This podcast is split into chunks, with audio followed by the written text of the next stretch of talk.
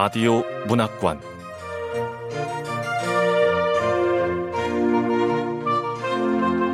한국 단편 문학 특선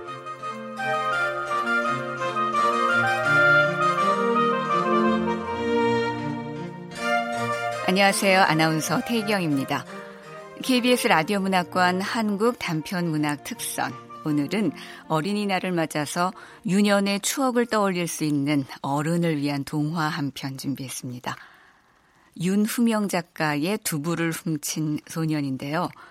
윤후명 작가는 1946년 강원도 강릉에서 태어났고 연세대학교 철학과를 졸업했습니다. 1967년 경향신문 신춘문예에 시가 당선되고 1979년에는 한국일보 신춘문예 소설이 당선되면서 문단에 나왔습니다. 시집 명궁, 홀로 등불을 상처 위에 켜다, 소설집 부활하는 새, 원숭이는 없다, 새의 말을 듣다, 장편소설 협괴 열차, 별까지 우리가 외에도 많습니다. 돈왕의 사랑 외 다수의 작품이 프랑스어, 중국어, 독일어, 영어, 러시아어로 등으로 번역돼 회외에 소개된 바 있죠. 이상문학상, 독립문학상, 현대문학상 등을 받았습니다. KBS 라디오 문학관 한국 단편 문학 특선 윤후명 작가의 두부를 훔친 소년 지금 시작합니다.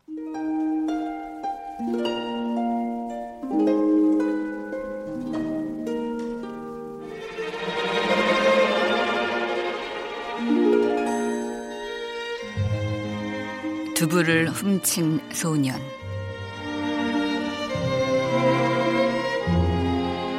윤후명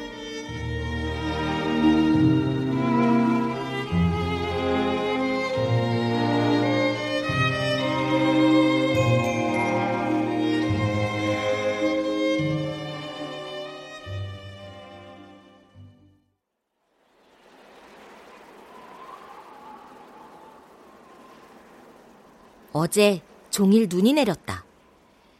밤까지 쉬지 않고 내린 눈이 담벼락을 두 뼘 넘게 줄여놓고 연이 걸린 감나무의 키도 줄여놓았다. 앞산 키도 많이 낮아진 것 같다.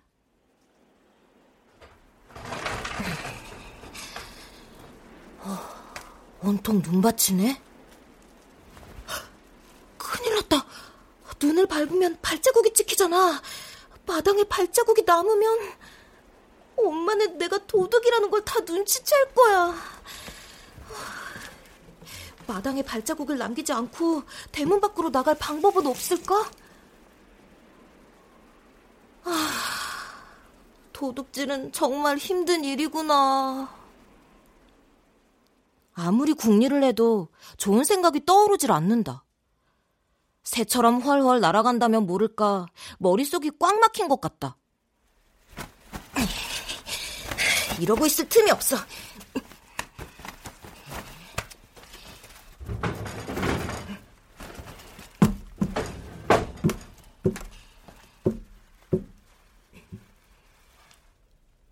엄마.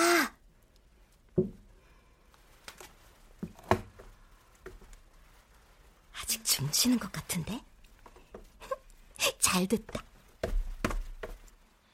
엄마 방에 기척을 살핀다. 고른 숨소리가 들리는 것 같다. 아버지는 직장 일 때문에 한동안 집에 돌아오지 못한다. 엄만 잠기가 얼마나 밝은가 하면 마루에서 귀뚜라미 뛰는 소리도 자다가 다 듣는다. 엄마가 들으면 안 돼. 빨리 훔쳐야 돼. 조심, 조심.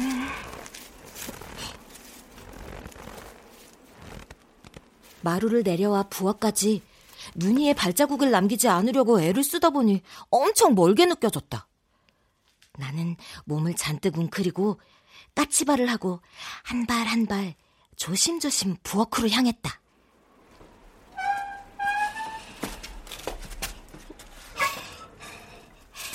내가 도둑 고양이 같아.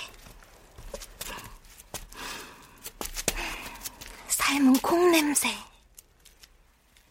삶은 콩 냄새가 부엌에 가득하다.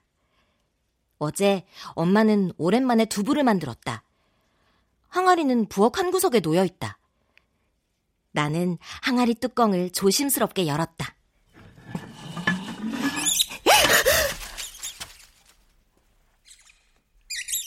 항아리 뒤에 숨어 있던 쥐가 재빨리 장작더미 뒤로 달아났다. 쥐 소리 때문에 너무 놀라 항아리 뚜껑을 떨어뜨릴 뻔했다. 놀래라. 항아리 뚜껑 떨어뜨렸으면 어쩔 뻔했어? 어, 안 돼, 절대. 나는 정말 쥐가 싫다. 싫기만 한 것이 아니라 무섭다.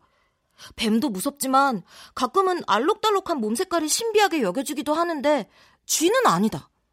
금방이라도 뾰족한 이빨로 물 것만 같다. 아마도 쥐도 구석으로 몰리면 고양이를 문다란 속담 때문일 것이다. 나는 마음을 가다듬고 하던 일을 계속한다. 항아리 뚜껑을 열고 그 안으로 손을 집어넣다 말고 움찔한다. 차가워. 항아리 안에 물이 엄청 차갑다. 간밤에 얼었나 보다. 다시 용기를 내서 항아리 바닥까지 손을 뻗는다. 그리고 손에 닿는 부드러운 물체 하나를 조심스럽게 집어든다.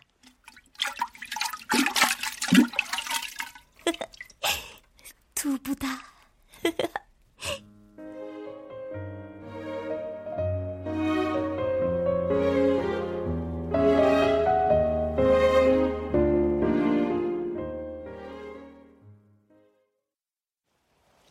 엄마는 두부를 만들어서 이웃에게 나눠주는 것을 퍽 좋아한다. 두부가 어쩜 이렇게 맛있어? 같은 콩으로 만드는데 우리 집 거보다 훨씬 맛있더라고. 무슨 비법이라도 있나? 뭐 별다른 비법이 있을 리가 있나요? 오랜만에 먹으니까 맛있게 느껴졌을 거예요. 아유, 언제 시간 내서 두부 만드는 법을 배워야겠네.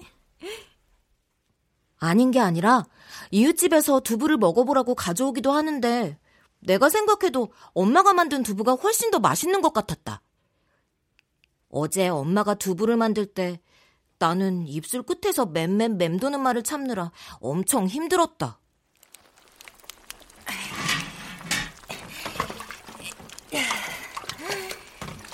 이번 두부는 유난히 맛있게 되겠는걸? 저기, 엄마. 아, 왜? 아까부터 왜 자꾸 얼쩡거려?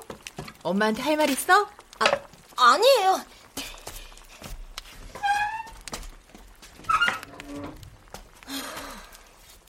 사실은 두부 한 번만 내 친구 가져다 주면 안 돼요?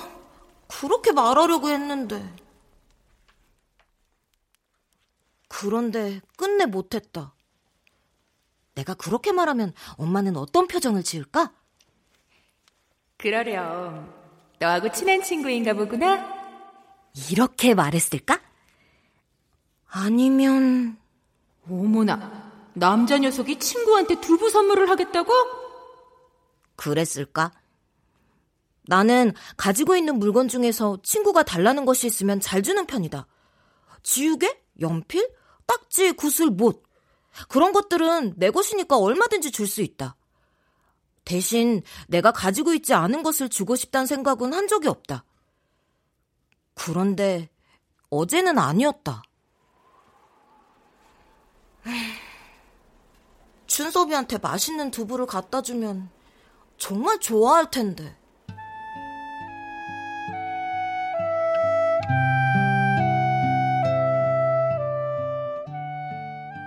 내 것이 아닌 엄마 것을 주려면 도둑질을 해야 될지도 모르는데 그렇게 해서라도 주고 싶었다. 그동안 춘소비한테 뭔가를 주고 싶다는 생각은 여러 차례 했지만 내가 가진 물건을 줘봤자 아무데도 쓸모가 없을 것 같았다. 춘섭이가 딱지, 구슬, 못 그런 걸 갖고 노는 걸 한 번도 못 봤으니까. 대신 두부는 좋아할 것 같았다.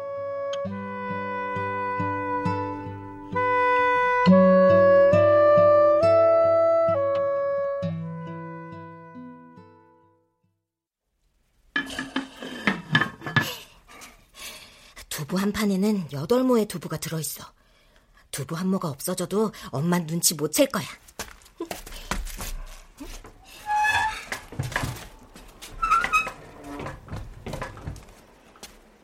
마침내 두부 훔치기는 성공이다. 그런데 이제부터가 문제다. 나는 오른손에 두부를 받쳐들고 소복하게 눈이 쌓인 마당을 내다보았다. 음, 발자국을 남기지 않고 대문 밖으로 나갈 방법이 전혀 떠오르지 않는다. 그때였다. 뒷집의 멍멍이가 대문 앞에서 나를 보며 크게 짖었다. 멍멍이 다리가 눈에 푹 파묻혀서 몸통만 보였다. 나는 빈 주먹을 날리며 다직하게 소리쳤다. 조용히 해. 멍멍이 너 때문에 원막 들면 큰일이라고. 잠깐만. 주머니에 구슬? 그래, 바로 이거야. 구슬을 던져서 저 멍멍이를 움직이게 하면 돼.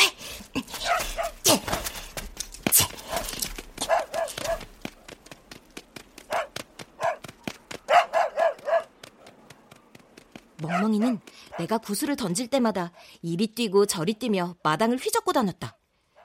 멍멍이가 뛸 때마다 사람의 발자국보다 훨씬 긴 흔적이 마당에 찍힌다. 멍멍이 네 덕분에 내 발자국이 지워졌어. 고맙다 멍멍아.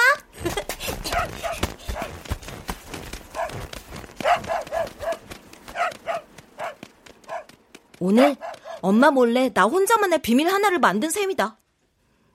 도둑질한 것이 마음에 걸리지만 춘섭이한테 꼭 필요한 것을 줄 수 있게 됐으니 기쁘다. 나는 도둑 발자국 따위엔 신경도 쓰지 않고 골목을 빠져나간다.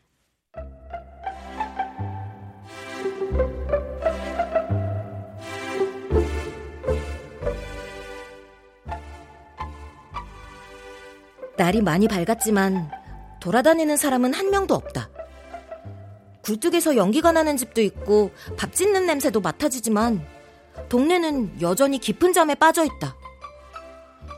춘섭이 집에 두부 한 모를 갖다 주고 싶다는 생각을 한 것은 며칠 전이다.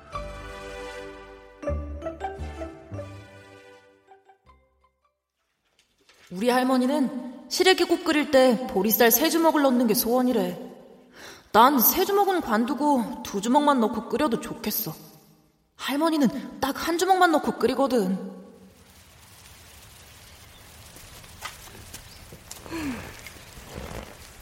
시래기에 보리쌀 한 주먹을 넣고 끓인 죽맛은 어떤 맛일까? 으, 맛있을 것 같진 않아. 우리 집도 넉넉하진 않지만 아침, 점심, 저녁은 꼬박꼬박 챙겨 먹잖아? 가끔은 두불 만들어 먹기도 하고. 춘섭이네 집처럼 보리쌀 한 주먹을 넣고 시래기죽을 끓여 먹은 적은 없어. 내가 아는 사람 중에 춘섭이가 제일 가난해. 빨리 가자.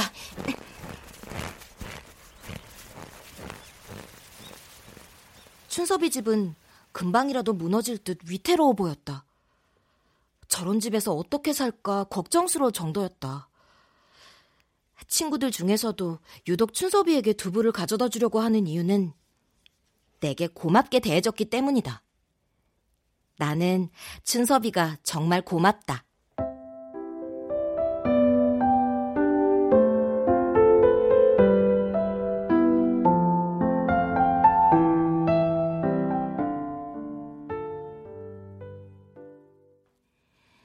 우리 집이 이곳으로 이사를 온 것은 얼마 전이다. 아버지 직장 때문에 이사를 와야 했다. 나는 이곳이 끔찍할 정도로 싫었다. 만약 춘섭이가 없었다면 학교도 안 가고 어쩌면 부모님 몰래 예전에 살던 곳으로 달아났을지도 모른다. 난 이사 온 날부터 투덜거렸다. 치, 무슨 동네가 이래? 마음에 드는 게 하나도 없어. 아이, 밥 먹는 게 왜 그래? 깨작깨작. 빨리 먹고 학교 가야지. 치, 엄마는 여긴 바다가 가까이 있는 거 빼면 새로울 거 아무것도 없다고. 난 네가 이렇게 심한 떼쟁이인 줄은 정말 몰랐다. 근데 불편한 점은 100가지도 넘어. 100가지나? 그렇게나 많아? 아주 아주 불편하다니까? 시간을 되돌릴 수만 있다면 도시에서 친구들하고 어울려 놀던 때로 돌아가고 싶어. 여기에서 새로운 친구도 사귀고 재밌게 지내면 예전 학교도 있고 친하게 놀았던 친구들도 잊을 수 있을 거야. 엄마 낯선 학교에서 새로운 친구를 사귀는 일이 얼마나 힘든지 알아? 친하게 지내던 친구하고 헤어져서 낯선 학교 다녀야 되는 일이 얼마나 슬픈 일인지 아냐고. 얘가 철없이 왜 이래? 아버지 직장 때문에 어쩔 수 없이 이사 온 걸 어쩌라고. 다른 집은 애들이 말썽 부리는데 왜 우리 집은 어른들이 말썽 부리는 거야? 다 엉망됐잖아. 뭐? 어른이 말썽을 부려? 아 몰라. 내 소중한 몸을 다 잃어버린 기분이야. 가난뱅이가 된 것 같다고. 너 세화 때문에 그러지? 전에 다녔던 학교에서 내가 제일 좋아하는 아이가 세화였다. 우린 꼭 붙어 다녔다. 하지만 느닷없이 이곳으로 이사를 오면서 모든 것이 틀어지고 말았다. 나중에 기회 되면 꼭 세화 찾아갈 거야. 다시는 안 헤어질 거라고. 처음에는 늘 힘든 거야. 몰라. 학교에서 친구들이랑 사이좋게 지내다 와. 엄마는 집을 나서는 내 뒤에 대고 매일 그렇게 말했지만 며칠이 지나도 사이좋게 놀 친구는 없었다. 아이들은 자기들끼리만 똘똘 뭉쳐 다녔다. 일주일이 되던 날, 난 용기를 내어 짝꿍에게 말했다. 우리 사이좋은 친구로 지내자. 야, 우리는 짝꿍 된 지 일주일밖에 안 됐거든. 근데 어떻게 사이좋은 친구가 될 수 있냐? 찬호야, 눈싸움하자! 아, 또 아프다고 징징대라고. 누가 징징대고 그러냐? 누가 저래? 도시 아이들과 이곳 아이들은 여러 가지가 달랐다. 여자애들은 별것 아닌 일에도 꽥꽥 비명을 질러댔고 남자애들은 아주 사소한 일에도 치고받고 싸웠다. 서로 으르렁대며 머리부터 밀고 들어가는 모습을 볼 때면 염소 싸움이 떠올랐다. 서로 뿔로 박으며 힘겨루기를 하는 것 같았다. 그런데 이상한 것은 잘못을 했어도 절대 사과하는 일이 없었다. 태경이 네가 일부러 내 옷 속에다 눈 집어 넣었잖아. 아, 너는 안 그랬냐? 너도 나한테 그랬잖아. 내가 언제? 뭐? 애들한테 다 물어봐. 일주일 전에 민우 옷 속에도 넣고 제이 옷 속에도 넣었잖아. 도둑고양이처럼 그랬잖아 너. 도둑고양이? 저 지금 말다 했어? 다 했다. 어쩔래? 야, 도둑고양이는 너잖아. 너 여름에 참외밭에 몰래 들어가서 서리한 거 다 알거든? 그럼 네가 도둑고양이지. 이 자식이. 이래라. 이거 빨리. 이거 말고 네가 할 거거든. 저리 가서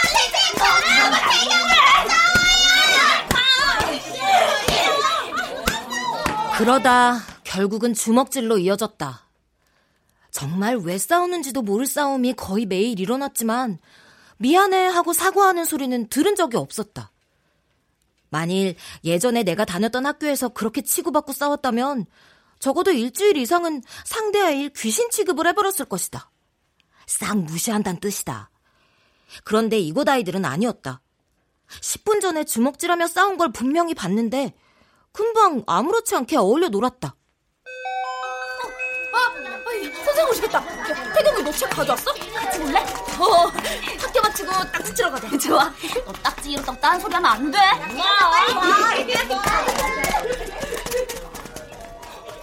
조금 전까지 치고받고 싸우다가 미안하단 말도 안 하고 그냥 웃네? 여기 애들은 이쪽 저쪽 선 같은 건 싹 무시하고 넘나드나 봐. 나로선 이만저만 놀라운 일이 아닐 수 없었다. 엄마한테 아이들 얘기를 하니까 이렇게 말씀하셨다. 도시 애들은 좀 깍쟁이 같잖아. 그래서 한 번 삐치면 오래 가지.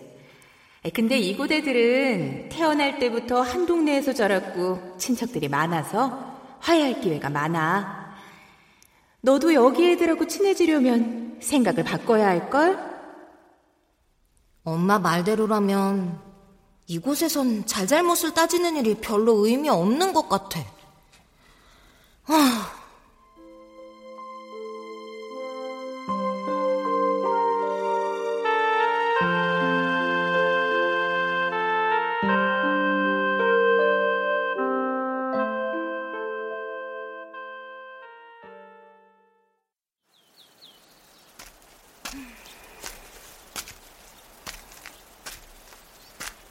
우울한 며칠이 지나갔다.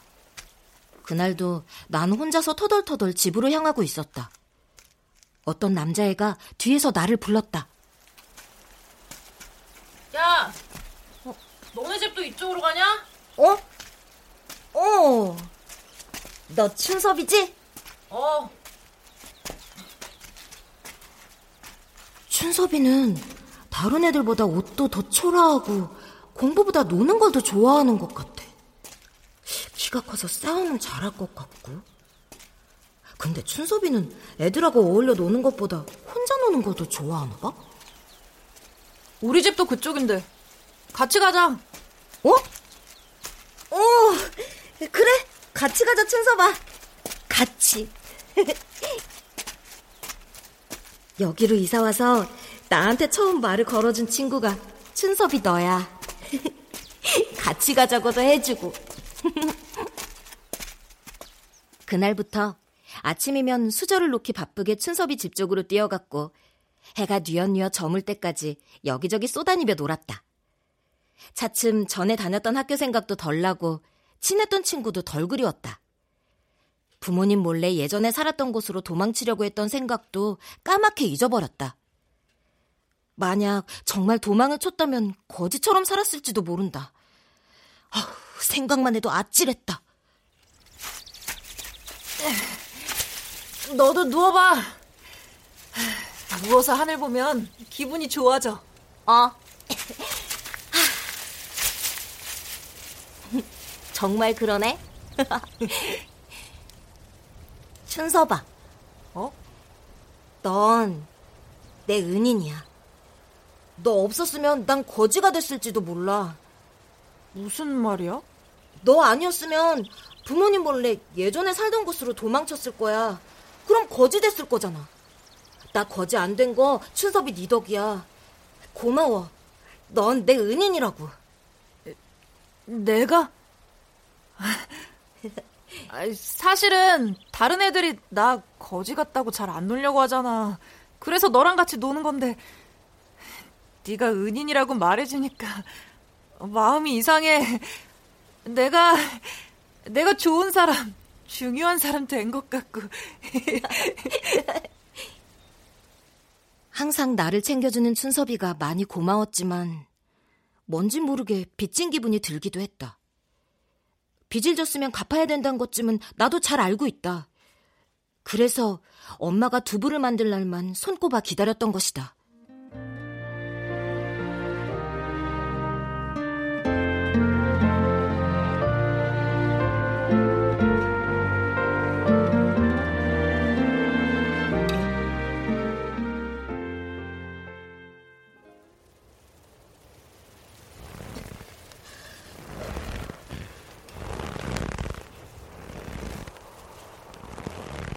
눈길을 걷기란 정말 힘든 일이었다. 다른 때 같았으면 벌써 춘섭이네 집에 도착했을 텐데 아직 절반도 못 왔다. 그런데 더 큰 문제가 있었다. 손시려 아무 그릇에나 담아올 걸 주머니에 넣을 수도 없고 어, 조금만 더 있다간 손이 꽁꽁 얼어서 동태 돼 버리겠네. 두부를 훔칠 생각만 했지 차가운 두부를 그릇에 담을 생각은 못했던 것이다. 마침내 춘섭이 집에 도착했다. 춘섭이 집은 담벼락 한쪽에 허물어져 가는 흙집이다. 대문도 없다. 살인문이 있지만 그 문은 만지기만 해도 부서질 것처럼 사갔다. 춘섭이는 귀가 약간 어두운 할머니와 단둘이 산다.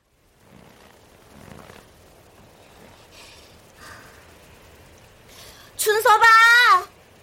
춘섭아! 빨리 나와봐! 손시려, 춘섭아! 왜안 나오는 거야? 손시려.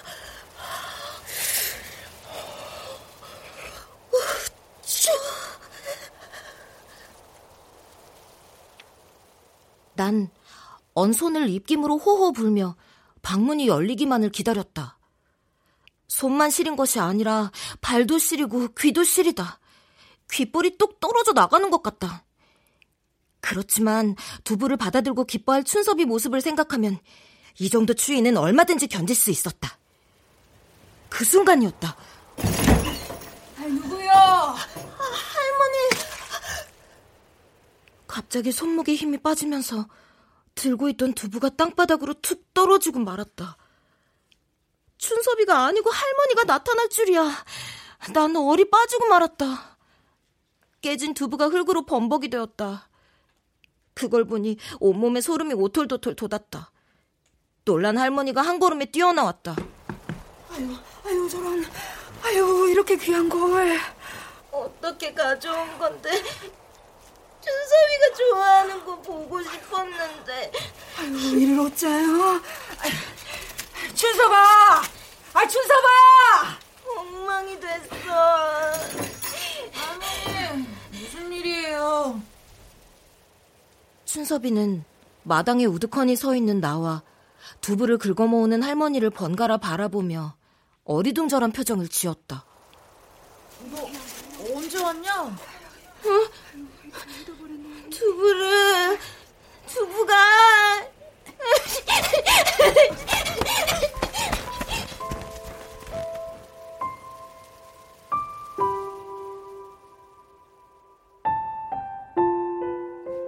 더는 그 자리에 서 있을 수가 없었다. 난 휙 몸을 돌려 달아나 뛰었다.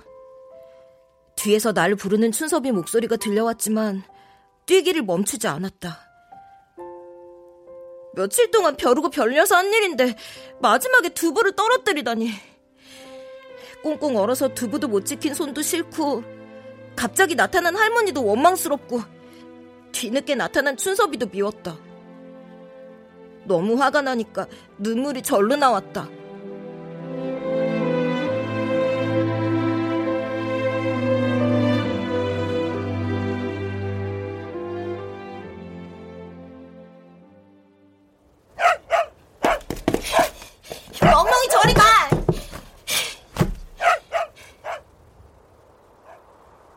나는 소리를 지르며 툇마루에 푹 엎드렸다. 엄마가 부엌에서 나오며 말했다.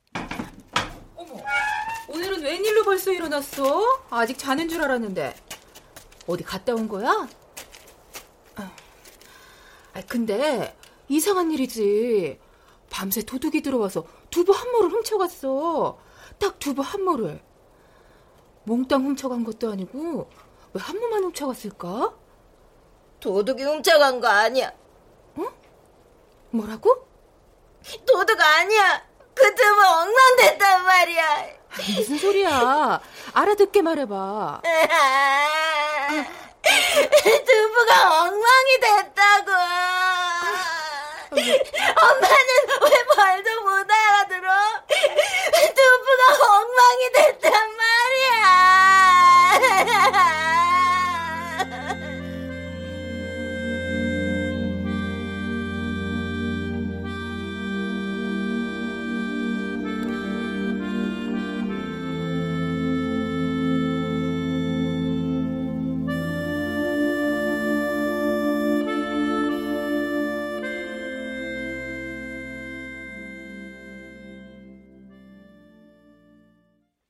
보통 우리 또래 아이들은 딱지치기, 못치기, 자치기 뭐 그런 놀이를 즐긴다.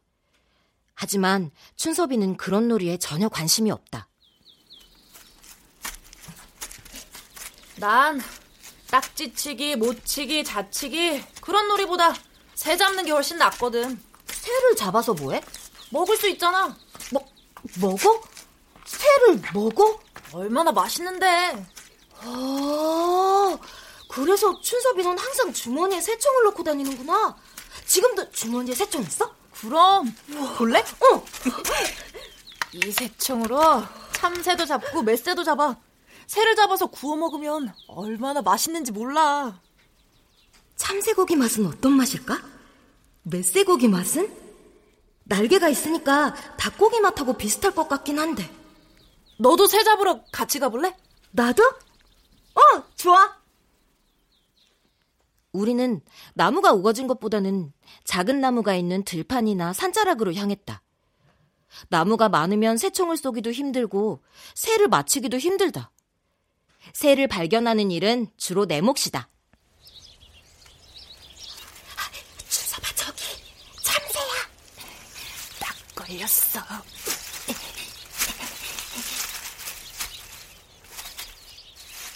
춘섭이는 몸을 낮추고 살금살금 나무 가까이 다가간다. 나도 덩달아 숨을 죽이고 몸도 낮춘다. 그렇게 해야 나뭇가지에 앉은 참새가 우릴 못 볼 것 같다. 준섭이는 새총을 쏘기 적당한 자리에 이르면 걸음을 멈춘다.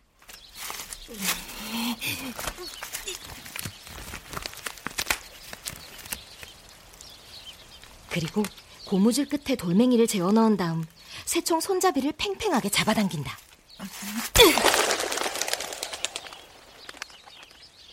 고무줄을 빠져나간 돌멩이가 새를 향해 날아가고 곧이어 참새가 톡 떨어지는 모습이 보인다. 나뭇가지에 앉아있던 여러 마리의 참새가 화들짝 놀라 달아나는 모습 사이로 톡 떨어지는 참새는 엄청 크게 보인다. 달려가서 잡은 새를 챙기는 일도 내 몫이다. 참새 여기 있다. 볼이 날아가는 게 보이지도 않았는데 신기하게 새가 떨어졌어. 준섭이 넌 세상에서 제일 실력 좋은 포수야. 아이, 새 잡는 실력으로 칭찬을 받다니. 마을 사람들은 나한테 공부 안 하고 새만 잡는다면서 뭐라고 하거든. 어, 몇 마리 더 잡아야 돼. 이걸로는 둘이 먹을 수 없어. 춘섭이 말대로 참새 한 마리는 둘이 먹기엔 턱없이 적은 양이다. 춘섭이는 순식간에 참새 몇 마리를 더 잡았다. 불을 피울 때는 개울가에서 피우는 게 좋아. 불나면 안 되잖아. 그리고 참새는 이렇게 돌려가면서 구워야 골고루 익어. 음, 맛있는 냄새. 빨리 먹고 싶다. 조금만 더 기다려. 다 돼가. 춘섭이 너 그렇게 말하니까 꼭 어른 같아. 너도 새총 하나 만들어줄까? 정말? 내일 당장 만들어줄게. 끝이 갈라진 나무 구해서 줄만 달면 돼. 어, 근데 새총 만들 때는 꼭 찰고무줄이나 생고무줄을 써야 돼. 우와, 춘섭이 넌 정말 모르는 게 없구나. 네가 새총 만들어주면 나 그거 보면 1호 할 거야. 근데 저 참새는 안 구워? 아, 참새 두 마리는 집에 가져가야 돼. 우리 할머니는 이가 안 좋아서 참새고기를 별로 안 좋아하시는데 그래도 한 점 정도는 잡수시거든. 아, 할머니 드리려는 거구나. 음, 요즘 우리 할머니 삭바느질 감이 안 들어온다고 걱정이셔. 우리 할머니처럼 솜씨 좋은 사람은 없는데도 일감이 없나 봐. 우리 할머니는 일거리 없으면 아프대. 아파? 어디가? 몰라, 아프대. 그러면 나도 아파. 춘섭이 너도 아파? 어디가? 몸이 아픈 건 아닌데 이상하게 여기가 여기 가슴이 아픈 것 같아. 어떻게 아픈데? 열나고 그래? 난 짐작이 안 돼서. 어, 열나고 그런 건 아닌데 여기가 엄청 뜨거워. 불난 것처럼. 그렇구나. 어떻게 하면 그 불을 끌 수 있어? 글쎄, 모르겠어. 춘서봐. 내가 어느 책에서 읽었는데 답답할 땐 소리를 지르래. 가슴에 무거운 돌이 얹혀 있는 것 같으면 고래고래 소리를 질러서 그 돌덩이를 뱉어내랬어. 이렇게. 꾸액! 꾸액! 꾸액!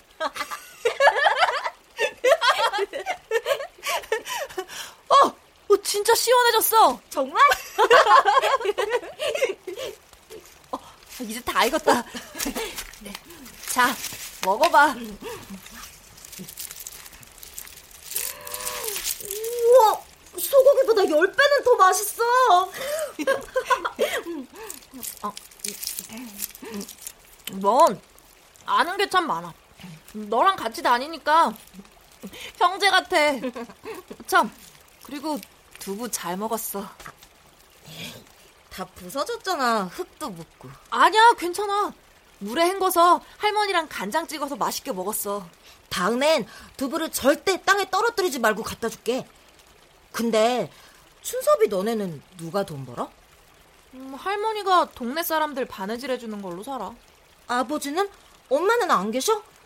우리 아버지는 전쟁터에 나갔다 돌아오지 않았대. 우리 엄마가 왜 나랑 같이 안 사는지는 나도 몰라. 뭐, 엄마 없어도 괜찮아. 할머니가 있으니까. 응. 나 소원이 하나 있어. 소원? 뭔데? 우리 집에 꽉 찬 보리자루가 두 개만 쌓여 있으면 좋겠어. 그럼 할머니랑 내가 반년은 배고프지 않고 살 수 있을 텐데.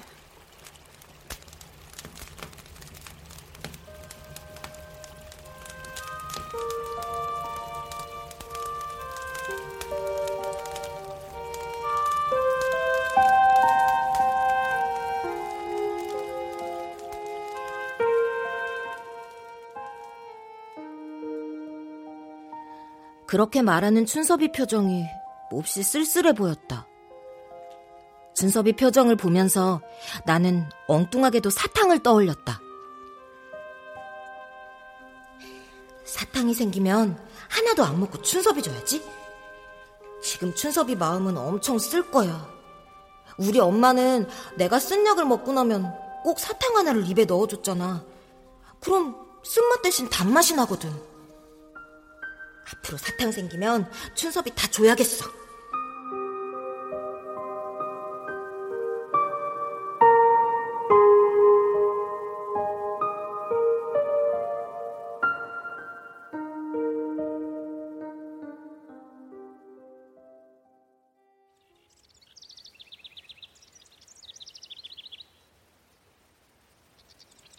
이곳은 놀거리가 정말 많았다. 학교를 마치면 아이들은 약속이나 한 듯 언덕 쪽으로 향했다. 여자아이들은 나무를 캐고 남자아이들은 새를 잡거나 개구리를 잡는다. 언덕에는 햇볕이 따뜻하게 내리쬐고 있다. 춘섭이가 먼저 바위 위에 걸터 앉고 나는 옆자리에 앉았다. 나는 실눈을 뜨고 사방을 살폈다.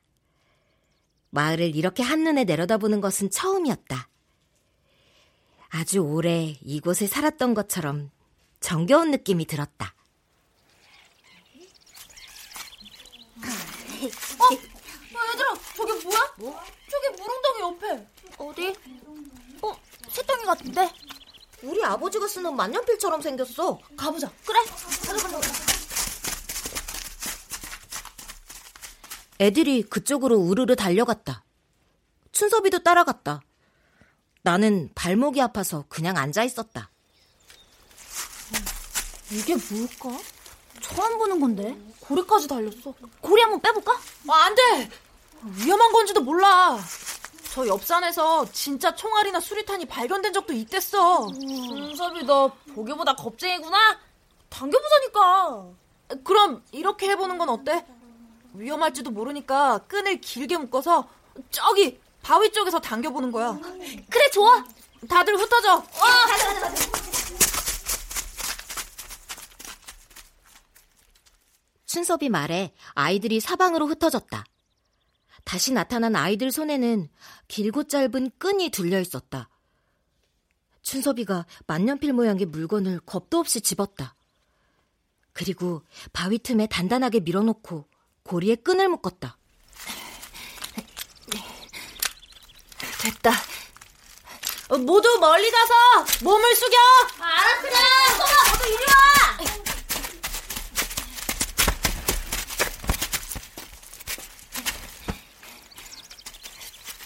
자, 당긴다. 하나, 둘, 셋.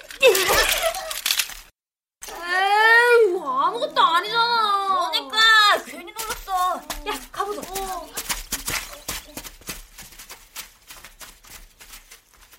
아이들은 실망한 표정으로 이상한 물건 가까이 다가갔다. 그때였다.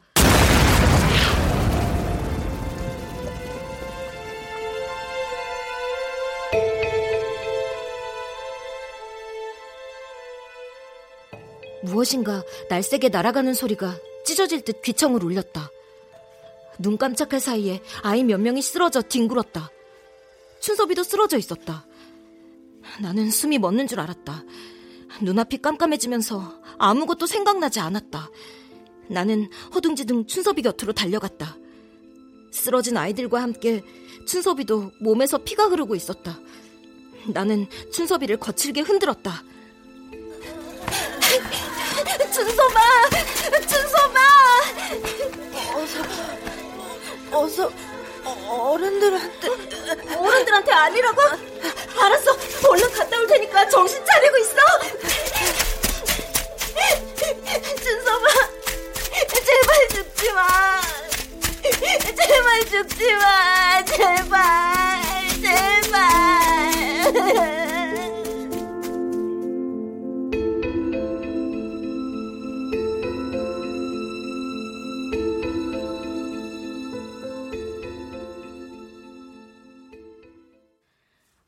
천만 다행이었다. 아이들 몇 명이 다치기는 했어도 목숨을 잃은 아이는 없었다. 준섭이를 비롯해 다친 아이들이 병원으로 실려갔다.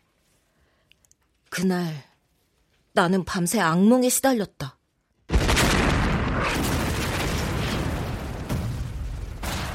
내가 만지는 것마다 폭탄으로 변했다. 피웅, 피웅, 피웅. 폭탄이 터지면 많은 사람들이 피를 흘리며 쓰러졌다. 나는 폭탄이 터질 때마다 귀를 틀어막으며 울부짖었다. 안 돼, 안 돼. 춘서가 죽으면 안 돼. 우리 아들 나쁜 꿈을 꿨구나. 너무 걱정하지 마. 엄마. 그래. 엄마, 춘섭이 죽는 거 아니겠지? 그럼 걱정하지 말라니까. 오늘 걱정이 내일까지 이어지진 않는다고 엄마가 그랬잖아. 엄마. 어, 그래, 내 새끼. 나를 안아주는 엄마 품에서 익숙한 냄새가 맡아졌다. 엄마 냄새다. 그 냄새가 내 가슴을 다독다독 해주었다.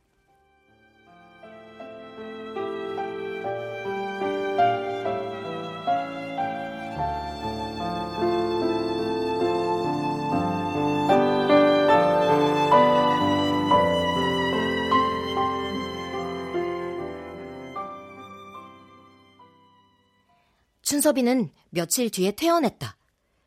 며칠 사이에 얼굴이 많이 야윈 것 같았다. 의사 선생님이 약을 지어줄 테니 갖고 가라고 해서 우리는 진찰 실합 의자에 나란히 앉았다. 이제 안 아파? 그럼 병원은 좋은 곳이 절대 아니야. 우리 집에서는 잠도 잘 자고 뭐든 맛있었는데 여기는 잠도 잘 안 오고 음식도 맛이 없어. 하, 역시 우리 할머니 옆이 제일 좋아. 할머니가 좋아하시겠다. 여기 가슴도 안 아플 테고. 아, 우리 엄마가 두부 만든다고 이따 할머니 갖다 드리랬어. 춘섭이 할머니가 얼마나 마음고생이 심했겠어. 음식도 제대로 못 잡수셨을 텐데 두부라도 드시게 해야지. 이제는 도둑고양이처럼 훔쳐가지 마라. 춘섭이 너 입원해 있는 동안 참새 어디 맞는지 다 알아뒀다? 짠! 춘섭이 넌 어깨가 아직 덜 나았으니까 내가 잡을게. 저번에 나 참새 잡는 거 너도 봤지? 나 앞으로 너보다 더 뛰어난 포수가 될 거야. 그래라. 야, 박준석! 어, 어, 중학생 형이다. 그 새총으로 맨날 참새 새끼나 잡아먹으니까 그 모양이지. 넌 참새 잡아먹으면 배부르냐? 저 형은 춘섭이 때문에 사고가 났다고 생각하나 봐. 그렇게 살아서 어떻게 할래? 천년만년 어린애로 살 수는 없잖아. 철 좀 들어라. 저 형 춘섭이한테 왜 저래? 형, 고맙습니다. 뭐? 고맙다고? 뭐, 뭐, 뭐라고? 아, 뭐라는 거야? 잠깐 침묵이 흘렀다. 동네 형은 조금 당황한 표정으로 서 있더니 휙 몸을 돌려 병원 밖으로 나갔다. 나는 중학생 형이 멀어지는 걸 바라보며 엄지손가락을 쳐들었다. 춘서봐, 정말 멋있었어. 최고. 근데 뭐가 고맙다는 거야? 그냥 그래야 저 형이 나한테 함부로 못할 것 같아서. 아. 그러니까 춘섭이 너 진짜 진짜 어른 같아. 네가 고맙습니다. 그러니까 그 형이 얼뜨기처럼 아무 말 못했잖아. 멋있어. 최고 최고. 나도 너처럼 멋진 말을 하고 싶었어. 모두 너한테 배운 거야. 멋진 말 하니까 좋아. 앞으로도 그러려고. 그런데 참 이상했다. 문득 앞으로 춘섭이는 새나 개구리, 메뚜기 따위를 잡지 않을지 모른다는 생각이 들었다. 어쩌면 그보다 더한 것, 더 나은 것을 찾으러 나설 것 같았다. 우린 이제 어리지 않기 때문이다. 약봉지를 받아들고 병원을 나오는데 갑자기 춘섭이가 달리기 시작했다. 아, 우리 고양이 찾으러 가자. 고양이? 병원에 있으면서 계속 고양이 생각이 났어. 바닷가에 가면 길고양이 많거든. 꼭 한 마리 키워보고 싶어. 고양이는 잽싸기도 하지만 엄청 사납잖아. 근데 어떻게 키워? 사나우니까 오래 길들여야 할 거야. 개하고는 완전히 다르니까. 참새나 개구리 잡아먹는 것보다는 고양이 키우는 일이 훨씬 재밌을 것 같지 않냐? 너도 이제 새 잡는 거 그만하고 고양이 키우자. 그래? 알았어.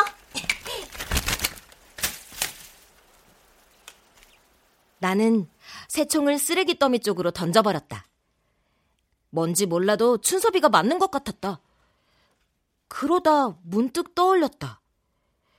아주 오랫동안 딱지, 구슬, 못 따위를 거들떠보지도 않았단 사실을. 그것들이 방 어디에 처박혀 있는지도 기억이 없었다. 그리고 이제는 애지중지했던 새총도 쓰레기장에 버렸다. 앞으로 우리 보물 1호는 뭐가 될까? 내가 어떻게 알아?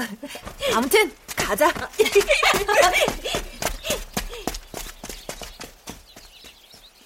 나뭇가지에 앉아있는 참새떼들이 짹짹짹 떠드는 소리가 요란하다.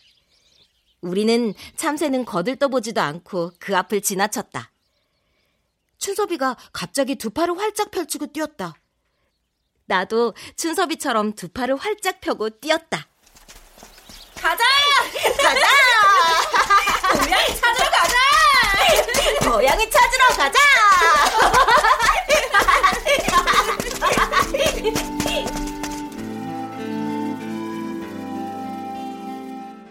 우리는 합창하듯 우렁차게 외치며 앞을 향해 빠르게 달렸다.